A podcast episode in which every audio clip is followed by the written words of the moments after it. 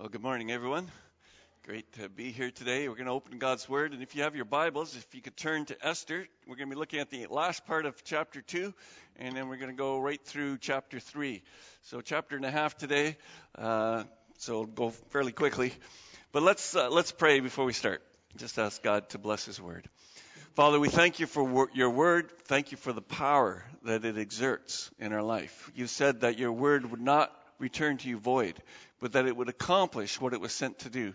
And so, Lord, we pray that this morning your word would accomplish what it was sent to do in our lives.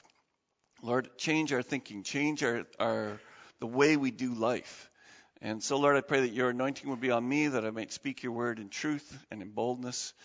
And we pray, Lord, for all of us that we would hear what your Spirit has to say this morning. For we ask this in Jesus' name. Amen. Evil. What a horrible concept. And yet, it seems to be all around us. It pervades in our society. It seems like we're followed by evil all the time. Do you ever feel like evil's kind of lurking nearby? Maybe, you know, sometimes late at night when you're out in a stroll and you just kind of feel like goosebumps on the back of your neck you just feel like, uh, evil is here somewhere. Um, do you ever feel like, like Satan is after you in particular? You know, like there's a certain messenger from Satan that's just gone right directly from his his kingdom, wherever that might be, and he's coming right to your door and he's knocking on your door, some crazy messenger from Satan.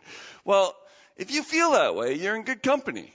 The apostle Paul also felt like there was a messenger sent from Satan himself to buffet him. In fact, he says, I was given a thorn in my flesh, a messenger from Satan to torment me to torment you. That's pretty strong language. How many? I, am not going to ask you to raise your hand, but I'm sure there's lots of people here who feel tormented by Satan. They feel like he keeps attacking over and over and over, and things in your life are turned up uh, topsy turvy and messed up, and it seems like the wrong keeps winning. Um, seems like the wrong is oft so strong, as the hymn writer wrote. And what did, what did Paul do about it? About this thorn in the thresh, flesh? Well, you know, he, he got down on his knees and he pleaded with God, Lord, please take this, this thorn in my flesh away. And then another time, Lord, please, please, if you just take this messenger of Satan away, I can't stand it any longer. Just take him away. Help me to do my work in your power. And, and then another time, he's like, Oh, Father, I can't bear the weight of this demonic oppression. Please take it away. And so here you have an apostle, a man of God, who's pleading. That Next slide. He's, he's pleading with God that God would deliver him. And what does God do?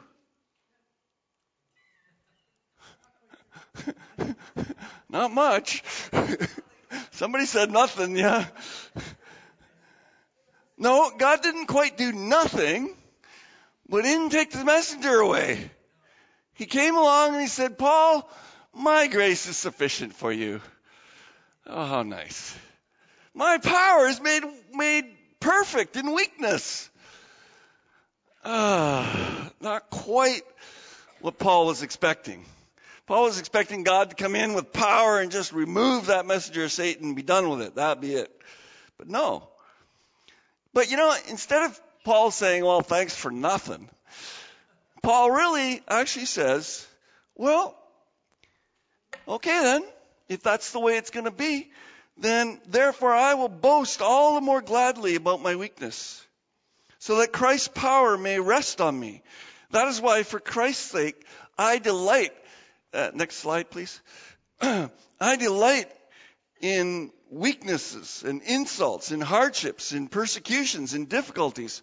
For when I am weak, then I am strong. Do you see what happened here? Paul's praying desperately, pleading with God, and God goes, "Oh, Paul, you're you're okay. I'm going to be with you. It's going to be fine." And Paul goes, "Okay, if you say so." Then, hey, I got this big weakness, everybody. It's, isn't it awesome? God's going to work through that weakness somehow. I don't know how, but uh, there's this messenger. Satan keeps attacking me all the time, but hey, it's okay. God is with me.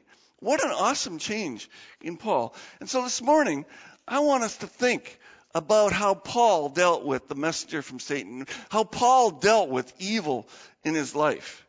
And in fact, he, he comes up with a good reason for this messenger of Satan in his life. He says, in order to keep me from becoming conceited. Huh. You ever thought of that? Maybe the messenger in your life that from Satan, God is using Satan's power to do some work in your life. To create something in you that is powerful. That stands up against Satan. Maybe he's creating a circumstances in your life so that you'll put on the armor of God. I don't know. But Paul says, okay, there's a reason for this messenger of Satan. Talk about looking on the bright side. Fact of the matter is that evil is here to stay. This world has been cursed ever since Adam and Eve uh, disobeyed God. And a curse has fallen on this world, and there's going to be evil all the time. In fact, some of the evil seems almost seems to come from God. It's like natural disasters. You know, uh, Chuck Swindoll says life and pain are, synony- are synonyms. You can't have one without the other. Pain is a fact of life. It's a fallen world, and there's no escaping it. The goal of life is not to escape pain because it's impossible. The goal of life is to somehow manage our pain, put our faith in God, and to endure it. As someone once said, my pain is inevitable. Misery is optional. You get it? You're going to have pain. You don't have to be miserable, though. Your pain doesn't have to control you. You can control your own life. If you put your life in God's hands, you'll allow God to set about a different path. Uh, we're going to suffer, no doubt. Uh, Job, Job, you know the whole book on suffering in chapter 14, verse 1, he says, uh, Mortals born of woman are few of days and full of trouble. Uh, I like the, the Living Bible, the way they paraphrase it. How frail is man, how few his days, how full of trouble. Do you ever feel uh, this was written on a depressed day? Probably written in January, you know? oh, well, Job had a good reason to say these things. He, his whole family had been wiped out, wiped out, all his riches taken away. There was a lot of good reason for being down in the dumps. And you're probably saying this morning, Pastor, we come here to be encouraged. You're, you're kind of stressing us out here. It's kind of, you know, this is not why we came to church this morning. Uh, it's February. Isn't that bad enough? You know, it's snowing. We had to shovel our driveway. We're already depressed. And now you're just kind of rubbing it in. Yeah, well, sorry about that. But did you catch the misery is optional part? That's the good part, okay? you can respond like Job. You can say, though he slay me, still I will trust him. What an awesome statement. Blessed be the name of the Lord. Even though all this calamity happens to Job, he still turns around and says, You know what? Blessed be the name of the Lord. Though he slay me, still I will trust him. And I think this is a, a challenge that uh, we can ha- take from today is that we can be like Job. We can be like Paul and live above our circumstances. Uh, or it, it, we can respond like the hymn writer. Oh, let me never forget that though the wrong seems off so strong, God is ruler yet. This is my Father's world. Let's say that together.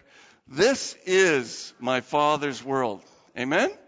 Amen. He's in charge. He's in control. What an awesome hymn.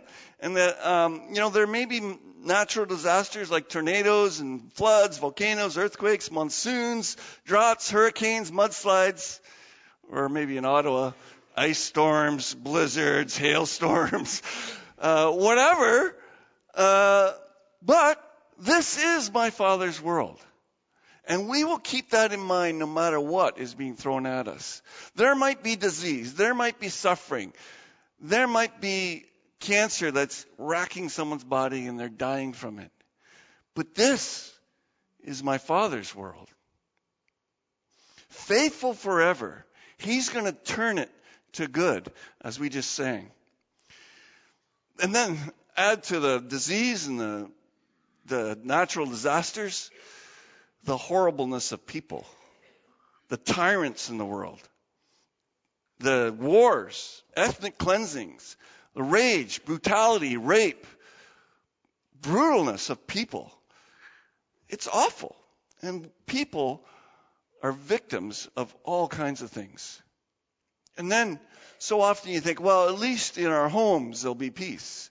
Huh. You know, there's one university in the United States that said that what's more dangerous than living in the middle of a, a riot is living in an American home. Oh, wow. That's a scary testimony on our homes, isn't it? It's a dangerous place. So now we've been following the story from the book of Esther for a, a couple weeks now, and I've entitled the series For Such a Time as This. Now, um, this slide, yeah, it's a little too perfect, you know. It's a little too cheery for today's topic, so maybe we should put it more like this. Uh, yes, okay. That sort of depicts the, the topic today. Um, well, we're, we're gonna, but although we do pick up the story starting in verse 19 of chapter 2 with some beautiful women. And they're all, uh, so if you, if you turn in your Bibles to uh, Esther chapter 2, verse 19, um, it starts with some virgins that are being assembled.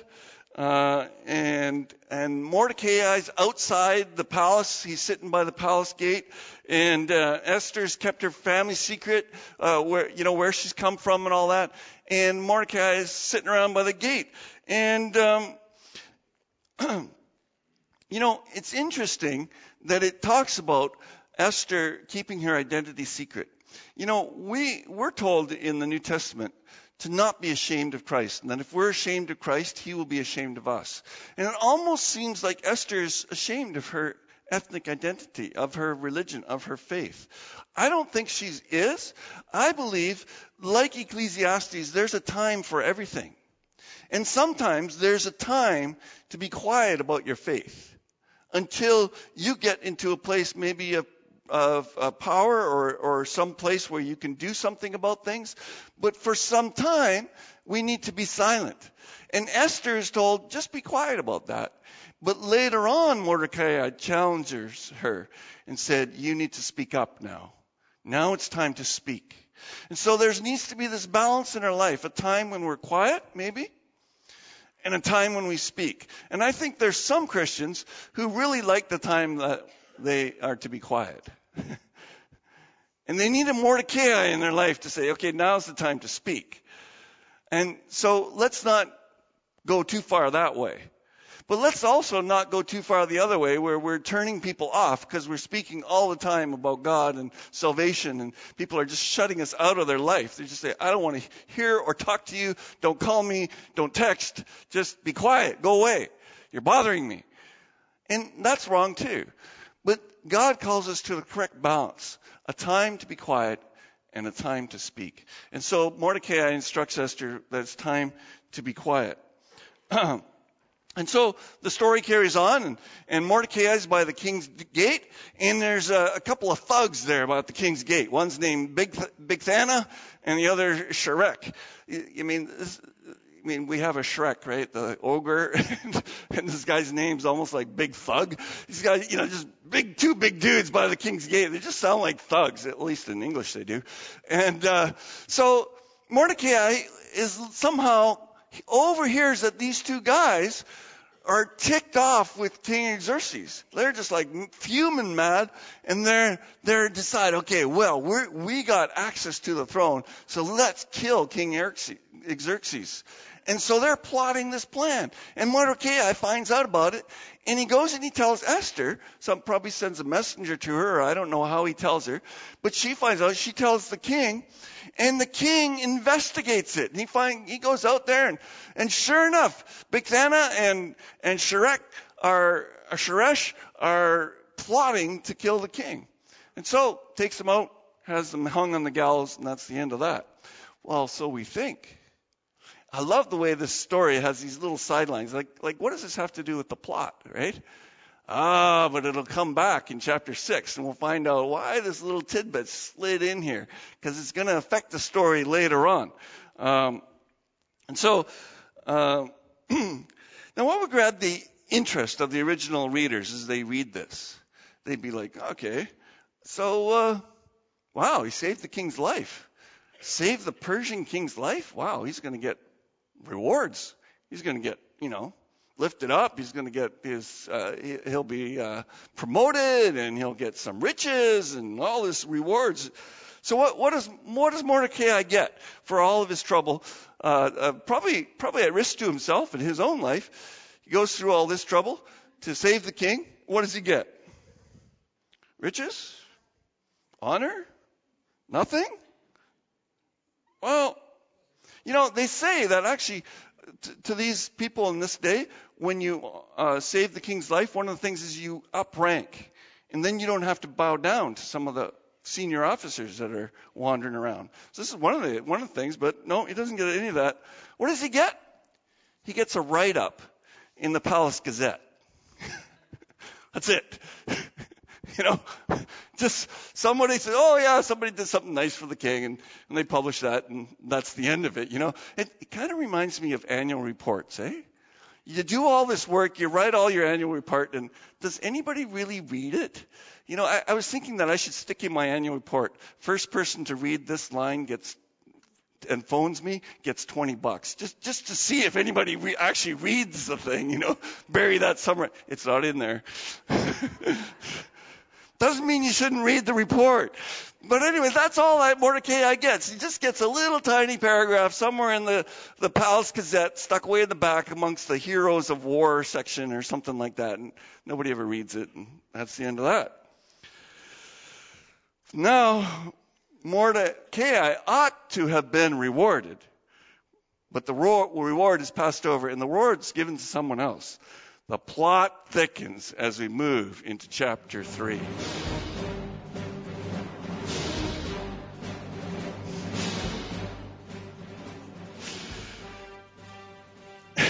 okay.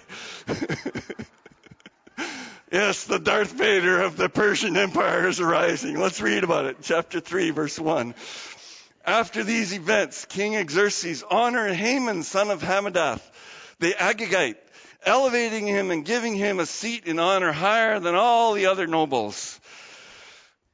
Now, wait a minute. Who was the guy that just saved the king's life? In the verse before. Mordecai. Mordecai is the servant of the king. He does a good deed, and he gets written up in the in the Gazette. Whoop-dee-doo. And Haman, we don't see any reason. There's no biblical reason. He's just, oh, well, the king just said, oh, I like Haman. I'm going to make him chief executive of my whole, whole country. And, and you're, the reader's kind of left going like, well, that doesn't seem very fair. Like, what's with that? Well, let me tell you something. Life is not fair. Is it? You work hard at your job. You please the boss. You get him the coffee. You write up all the good things. You do all that extra work. And the newbie gets promoted above you. What, what's with that? Sure, he's got some stupid a degree from some college or something, but what in the world? You've been at the company for seven years and this guy get, it's not fair. You've been a super really nice guy. You've tried to impress the woman of your dreams. And, and what does she do? She goes out and meets this jerk of a guy. And you're like, what's with that? Like, where's the justice? Life is like that. You, you study hard, you work hard in school, and you, you write an exam, and here's this, this, you know, kid. I remember in high school, there was this kid, he was, a, he was just a, a stoner. Like, he was always at the parties all night long, and he'd write his exams, he's always get, he'd always get A's. And he'd just be like, what? Where's the justice in this? Like, what in the world? And th- this is what happens here. Mordecai does this good deed. He's doing all the right things. He's honoring God. Pfft, forgotten. Little article in the Gazette. Oh, it's just not fair. What gives? Well, you know what? Mordecai is not the only one that felt that way in scriptures, and I believe most of us have felt this way some point in our life where it just doesn't seem fair. And God doesn't seem to be helping us. You know, I mean, I'm, I'm being a good Christian. God's on my side. So where's the evidence of that? There doesn't seem to be any evidence. And uh, the, the writer of Psalm 73 is one of my favorite songs, psalms actually, because it's so real. It's so gritty. The, the writer says this, uh, when I saw the prosperity of the wicked, they have no struggles. Their bodies are healthy and strong. They're free from common hu- human burdens. They're not plagued by human ills. Therefore, pride is their necklace. They clothe themselves with violence. From the callous hearts comes inequity. Through their evil imaginations have no limit. They scoff, they speak with malice, with arrogance, they threaten oppression. Their mouths they claim to heaven, their tongue speaks, takes possession of the earth. Therefore people turn to them and drink up waters in abundance. You might go like, what does that mean? People turn to them and drink up waters in abundance. You know what that means? People still buy, buy the tabloids and love to read all the gossip about those people. That's what that means. That's just my Bill's translation, you know. they just love to pick up the tablets and soak it in. I don't know. The tabloids, I mean. And they say, how can God know? Does the Most High know anything? Don't you find that the world talks like that? They're just like, ah, God.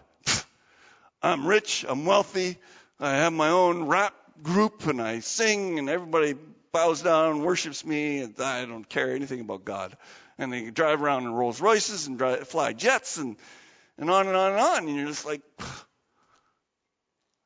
really? This is what the wicked are like.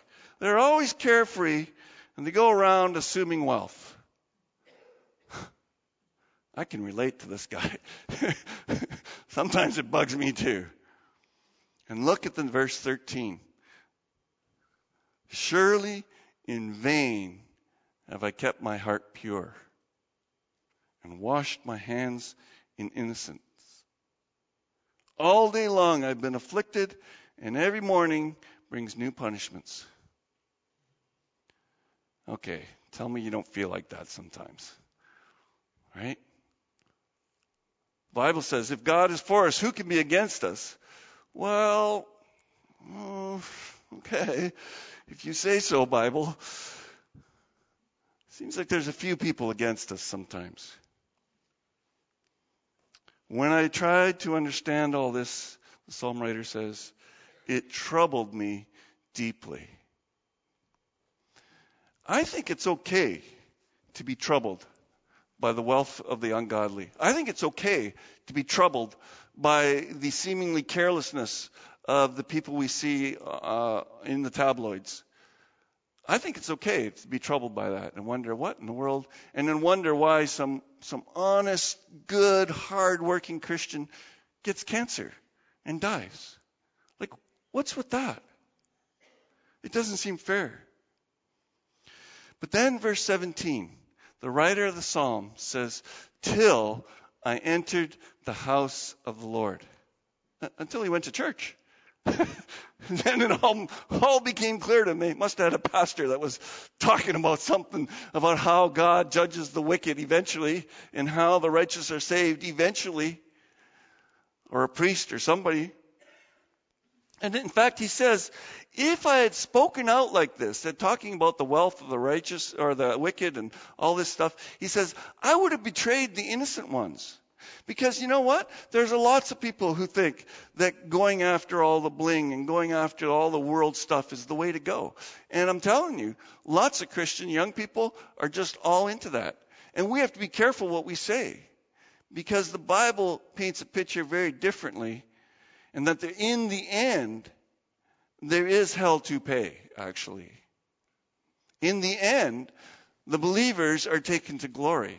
In the end, the life lived for God is a blessed life, is a holy life, is a righteous life. And it's a life of you can feel good about.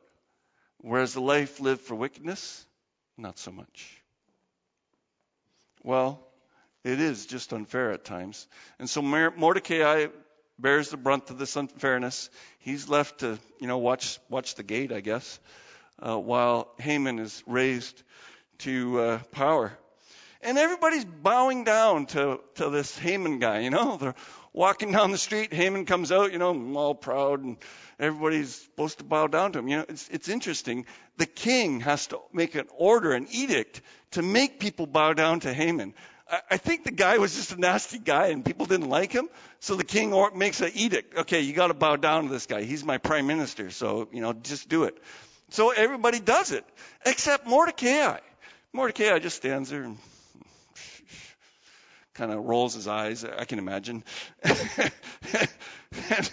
and, everybody's bowing down. But uh, apparently Haman doesn't notice that Mordecai doesn't bow. He's too, too sure of himself assumes everybody's bowing down.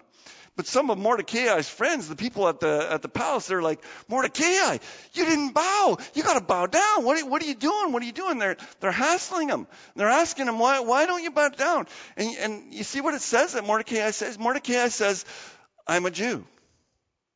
It, and you're kind of like, so, you know, like, how does that explain why you don't bow to, the, down to this guy? I'm a Jew.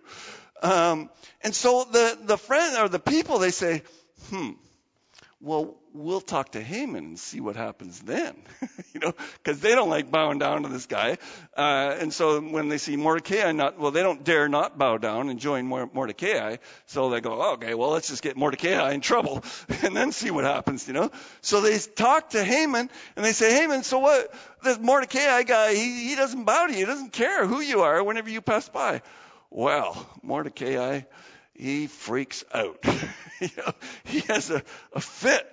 And uh, so you have to wonder so, first of all, why is Haman held in such high regard? And secondly, why does Mordecai not bow down to him? What, what's the deal? Like, why is his explanation, well, I'm a Jew? Why, why, is that, why is that an explanation of why he doesn't bow down to Mordecai? Uh, to Haman? Well, actually, there's two very good reasons why he won't bow down to Mordecai, uh, bow, bow down to Haman. The, the first reason is, I'm afraid I'm going to fall in that hole. First reason is that um, Jews don't bow down to anyone but God alone. They worship the Lord God, and by bowing down to someone, it indicates that you respect and honor and pay homage and maybe worship. And so that's one very real possibility, probability. But there's another reason. Um, and, and I think this, this comes about as we start reading this. When Haman saw that Mordecai would not kneel down or pay him honor, he was enraged. And having learned who Mordecai's people were, he scorned the idea of killing only Mordecai. I'm not going to kill just Mordecai. Instead, Haman looked for a way to destroy all of Mordecai's people, the Jews throughout the whole kingdom of Xerxes. Whoa, that's quite a reaction, you know. Some dude's not bowing down to you, and then, oh, I'm going to wipe out all of your people. I'm going to wipe out a whole nation. I'm going to wipe out a, a whole race of the human life because one guy defies me. That doesn't even make sense. Um, and so what the, the, cool part of the story is that you can start peeling off layers and see into the motives of the people as you dig through history. Uh, you remember last week I mentioned how Mordecai's great grandfather's name was Kish from the tribe of Benjamin. You know who, has anyone ever heard of a Kish from the tribe of Benjamin? Who is he? Saul's father, yeah, Saul's father. So there's an, I, I don't think it's the same guy because there's too many years in between. Uh, it's about 500 years in between, so I don't think Grant, uh, Mordecai's father was that old, uh, or great grandfather. But having the same name and the same tribe probably means there's some lineage, some connection to uh, Kish. And uh, so, so Mordecai is on sort of Saul's side. But how is Haman described? Of Hammedath, the Agagite. Now, do you remember who Agag, the Agagites are? Agagites? There's Ag, Agag. There's a king of the Amalekites. Yes, that's right. I heard someone say it. The king of the Amalekites is called Agag. And so if we look back in history, we find out that um, the, the Lord comes to Samuel and says to him, Go talk to King Saul, because it's time for the uh, Amorites to be wiped out. And so, so Sam, this is way back in 1 Samuel chapter 15. Samuel goes to Saul, the king, and he says, This is what the Lord Almighty says. I will punish the Amalekites for what they did to Israel when they waylaid them when they came up from Egypt. Now go attack the Amalekites and totally destroy all that belongs to them. Do not spare them. Put to death men, women, children, infants, cattle, sheep, donkeys, everything. Just wipe them all out. So so what's this about the Amalekites uh, waylaying the Israelites? Well, so we got to go even further back into history to find out what happened there. You see, right after the people of Israel escaped the Egyptians, God saves them miraculously. Then all of a sudden, this heathen group of people go, "Hey, look at these people wandering around the desert. They've come to invade our land. Let's go wipe them out." And the Amalekites go and attack the Israelites. It's the first thing that we see. Uh, the first great disaster after the Israelites come out of Egypt. And so the Amalekites are fighting Israel. You probably know the story. Because uh, Moses says to Joshua, "Well, go and lead the army out there and go attack, and you know, fight fight off the Amalekites." And Moses goes up on the top of the hill and he stretches out the he has the staff of God in his hand and he raises his hands and whenever he raises his hands to bless the people, the Israelites are winning. But ever, whenever his hands get tired, the Amalekites start taking over. And so Hur and um, uh, what's the other guy? Um, Caleb, Joshua. No, not Joshua. Aaron. Thank you. Somebody knows their Bible. uh, they they help hold up his hands so that they win the battle. And then at the end of the battle, the Lord said to Moses, Write this on a scroll as something to be remembered, and make sure Joshua hears of it, because I will completely blot out the name of Amalek, Amalek, Amalek from under heaven. And Moses built an altar and called it, The Lord is my banner. And he said, Because the hands were lifted against the throne of the Lord, God will be at war against the Amalekites from generation to generation. So then, fast forward back to Saul's day. Saul is told, okay, go wipe out the Amalekites, wipe out everything. So Saul takes 200,000 men and 10,000 men from, from Judah, and he goes out and he marches on to the, uh, the whole region of the Amalekites, and he starts wiping everybody out. But guess what? He leaves one guy alive, along with a bunch of sheep and stuff. And you know the story. Samuel gets, gets, hears from God that uh, Saul has not been obedient. But guess what the king's name is? Agag. It's Agag. And so Saul spares the life of Agag. Later, later on, he's killed. But it seems like from this one man came a whole other tribe. And guess who's part of that tribe? Haman. Haman the Agagite. And guess what? These two groups of people have never forgiven each other. It's kind of like Israel and Palestine, you know, the whole thing. I mean, it just goes on for centuries and centuries and centuries. Uh, it's funny that that you know uh, the Palestine, not funny, but the Gaza Strip in Israel today is the same area as the Philistines were. Same battle going on 4,000 years after this battle between, you know, uh, Goliath and David. I mean, it's, it's insane. These, these hatreds run deep in people.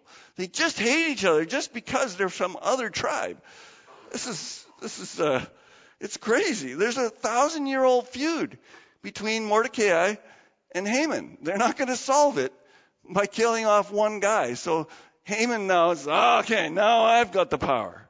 You know, back in Saul's day, Saul had the power and tried to wipe out my people. Now it's my turn to wipe out these Jews. And so it's this age old battle. And so we have this lowly Jewish doorman, and we have the powerful uh, prime minister of the earth's largest empire. Who's going to win this battle?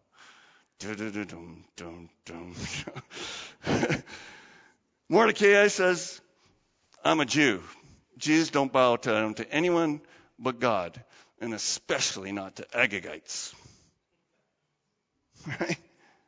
And Haman says, Well, yeah, we'll see about that. I'm going to just kill off everybody. I'm not just going to kill you, I'm going to kill everybody. So the lines are drawn in the sand. Who's going to win?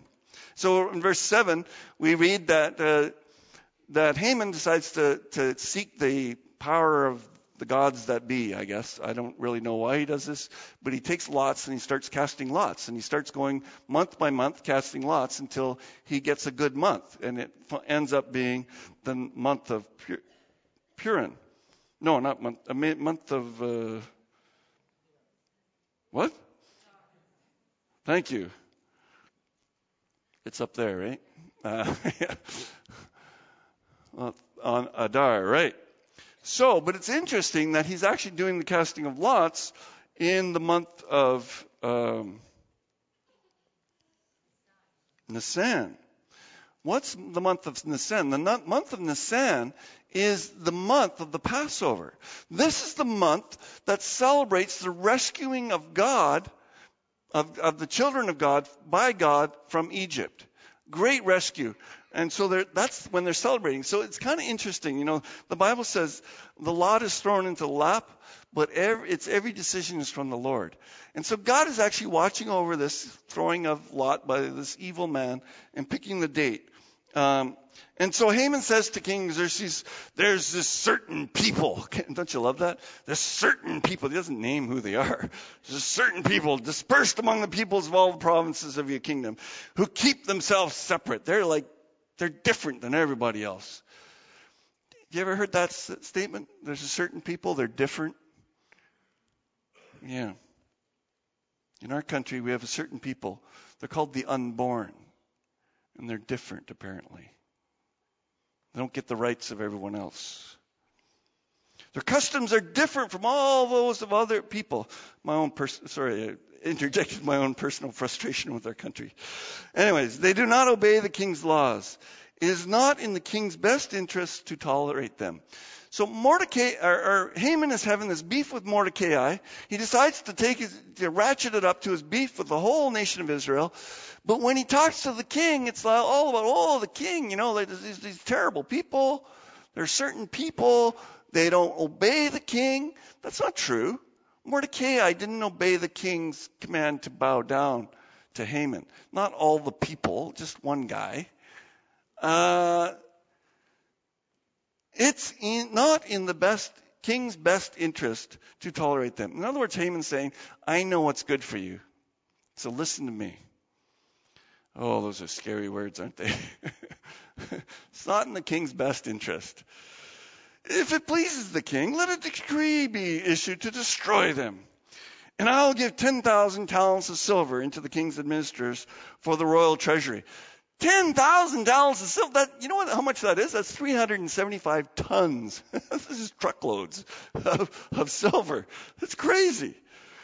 Certain people seems insidious, you know, unlawful. So, so what does the king do? He, oh, okay, takes off his signet ring, gives it to Haman, son of Hammedatha, the Agagite, the enemy of the Jews. Ah, another line has been added to his title. Keep the money, king says to Haman, and do to the people as you please. Wow. What, what happened when there was a plot against the king? There was an investigation. Is there an investigation here? King doesn't care. Doesn't give a rip. Oh yeah, whatever. My new prime minister, he'll he'll look after everything. Do whatever you want. I don't care. I, this guy's just basically a drunkard partier, I think. Like it's pathetic, really. It's just like, okay, total disregard for his subjects.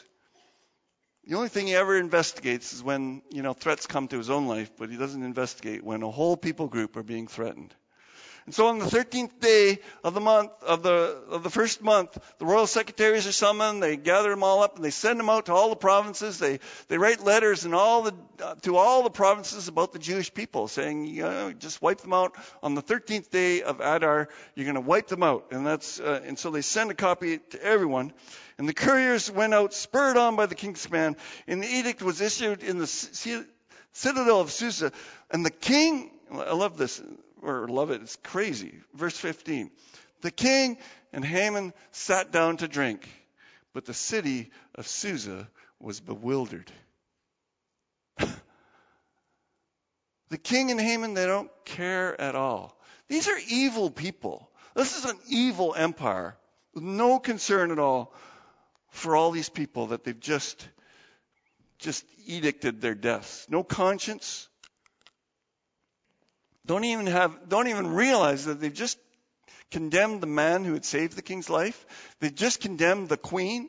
Uh, the king doesn't even know. The Jews are doomed. The Death Star is on its way. Dun, dun, dun. Okay, well, whatever. Swindoll says, Do you not understand what God, you do not have to understand what God is doing. He sees the forest and all the trees. All you see is the trees that are nearby you. You don't have the big picture. And God calls us to trust Him even when the Death Star is coming even when evil is taking over, even when it just seems like Christians are being shoved into a corner and forgotten. God is still in control. Now, it's hard to imagine a genocide, a genocide planned like this. Like, how evil is this king to decide that he's just going to wipe out a people without even investigating? But guess what? Is it so hard to understand when you look around our world today? When you look at Auschwitz. Hmm. Seems like Haman wasn't the only one who decided to get rid of the Jews. When you look at Rwanda, Kosovo, Sudan, ISIS, are you surprised? Sinful humans are still sinful humans. Evil is still rampant it still goes on. But God has a plan behind the scenes. When things go south, we get targeted by evil people. And we start asking, what is God doing? What why is he doing this? What is, has God lost his mind? That's what we start thinking. Perish the thought. God knows what he's doing. Our devil, the, our adversary, goes around like a roaring lion, seeking whom he might devour. But God knows what he's doing. And God is placing the pieces on your chessboard your, of your life the way he has determined. And it might look like you're sacrificing your queen or whatever you're doing. I don't know. But God's got a plan. And it might look crazy, but it's going to come. The reality of evil confronts us every day. Men and women commit terrible acts of violence, degradation, all kinds of things. News stories from all over the world are filled with moral filth and tragedy. Oddly enough, many people blame God for what's going on. That's not God's fault, it's humans' fault. We live in a cursed world. Is this really my father's world? When tyrants like Haman come to power? Really? How are Christians to act in these ungodly times with these ungodly acts going on all around us?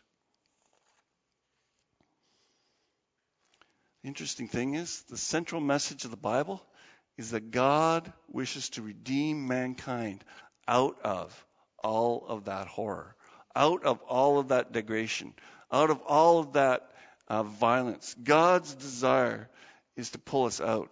And we have an example of a man like the Apostle Paul to give us guidance when things go south for us. Because I'm telling you, things went south for the Apostle Paul. He, seemingly even worse than for Mordecai and Esther. I mean, this is what, what, how Paul describes his life. Five times I received at the hands of the Jews 40 lashes minus one. Five times. Can you imagine what his back looked like? That would be just, his back would be just shredded five times over. That's terrible. Three times I was beaten with rods. Once I was stoned. I mean, they left him for, they dragged him out of the city and just left him as refuge in the, in the garbage pile. They thought he was dead. Uh, three times I was shipwrecked. A day and the night I was adrift on the sea.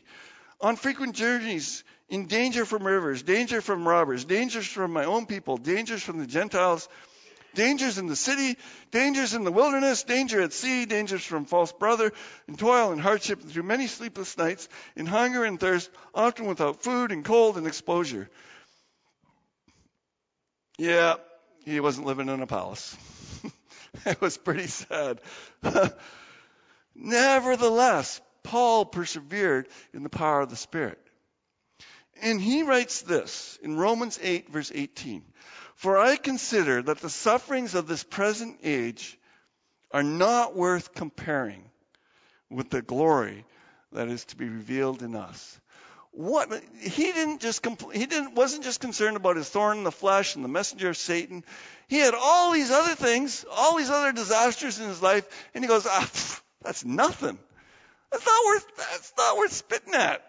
We're going to be in glory someday. It's going to be awesome. What an attitude. Is that your attitude?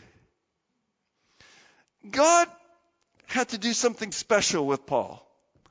God had to literally chain him to his desk. Literally. he was put in prison, chained to you. You might feel like you're chained to your desk, but Paul literally was chained to his desk. And what did he do there? He wrote the, half of the New Testament. What God, what men thought they were stopping the gospel. Men thought they were putting a stop to this crazy Paul who's just creating chaos in all the cities where he went. People are flocking to him, listening to him. If God didn't chain him to his desk, guess what? He would still be out in the courtyards and the, and the, the byways and the highways bidding people to come in. He'd still be preaching on the street all the time. But instead, he was captured. He was put in prison and he was chained to a desk. Oh, what's he going to do now? Well, I guess I'll write letters. And we have those letters. See, God's in control. And when it seems like everything's going south and when it seems like everything's gone wrong for Paul, God is still in control. And he is bringing about his own devices and he's changing things for his own purposes. And we can look at all through the Bible. We can find Joseph and Joseph, at the end of his life, says to his brothers, You meant it for evil, but God meant it for good. God changed the circumstances. We meet David, you know, he's, he's being hunted around like a dog by King Saul. And then the opportunity comes to kill King Saul. And Job says to him, Ah, God has given your enemy into your hand. It's time to wipe out the king. And David says, No, no, no, no. I'm not going to lift up my hand against the Lord's anointed. And he doesn't do it. And so he spares Saul's life. And so we, we see all through the Bible. Jonathan was ordered not to eat uh, eat anything till the break of day, yet he he didn't hear the command and, and ate some honey. And, and God used it for blessing. And his life was almost killed by King Saul, but God spares him. And so over and over again, we see circumstances that God intervenes for the good. What looked terrible for the people involved it was no fun for David running around getting chased around by King Saul, but he trusted the God who said, You will be king someday. And then we have the ultimate betrayal. Jesus is having the Last Supper, the supper that this really exemplifies. And he's sitting down with his disciples, and he's washing their feet. And guess whose feet Jesus washes? Judas's feet, the man who's going to betray him. And Jesus, as he's, as he's sharing in this meal, he lifts up the bread and he, and he says to them, you know, one of you is going to betray me this very night. And, and they're all like, well, who, who's going to do that? Who's going to, not me, is it? This is me, Lord? And he says, you know, it's the one I give this piece of bread to. And he gives a piece of bread to Judas. What's Jesus doing? He's trying to save Judas. And he, and he says to him, you know, like, something about how terrible will be for the one who betrays the Son of Man. It'd be better if he wasn't born. He's still trying to save Judas. And when Judas walks up to Jesus in the Garden of Gethsemane and he gives him a kiss, what does Jesus say? Do what you come for, friend. Friend. He calls him friend. Is evil winning? Jesus says, you know, like, why have you come with swords and clubs? Uh, I've been preaching every day in the synagogues. But this is the hour of Satan. And so, you know, here we have God's unfolding of redeem, redemption's plan. But he's using hatred, anger, jealousy. Satan has come as a messenger and, and come right inside of Judas to betray Jesus. All these horrible things. But God is using the very betrayal of Jesus to do what? To save the world. And then Jesus is taken away. He's beaten and he's whipped and he's he's uh, he's finally nailed to a cross and is left hanging there. And everybody says, "Well, that's the end of that teacher." And ultimately, it seems like Satan wins. Satan makes his big day. Don't you love uh, C.S. Lewis when he talks about the Lion, the Witch, and the Wardrobe, you know, and the big table, and, and Satan's having a party. Woohoo! We won! We got him finally! We nailed him down! He, we're going to kill the, the, the lion, you know, the Lion of Judah. We're going to wipe him out. And that's what it seems like. It seems like, like evil has finally won. well, we all know the story. God used that very event, that very wicked, evil, humiliating event to save us all, to purchase our salvation. What an awesome thing. And all we need to do is put our faith in Jesus Christ. And this is really the celebration of the communion table. It's celebrating the fact that God turns Satan's plan, plans on its head. That God is the one who is really in control, and this really is my Father's world. And there's nothing Satan can do about it. And Satan can do his worst. Take the Son of God and nail him to a cross, crucify him, torture him, and kill him. And God still has a plan. What about your life? Things can go terribly, terribly wrong in your life. But God still has a plan. His plan is to redeem you. His plan is to redeem the world through you. So as we partake of this communion meal, let's remember that God is in control. And that is even the, he even uses the wickedness of men to bring about his purposes.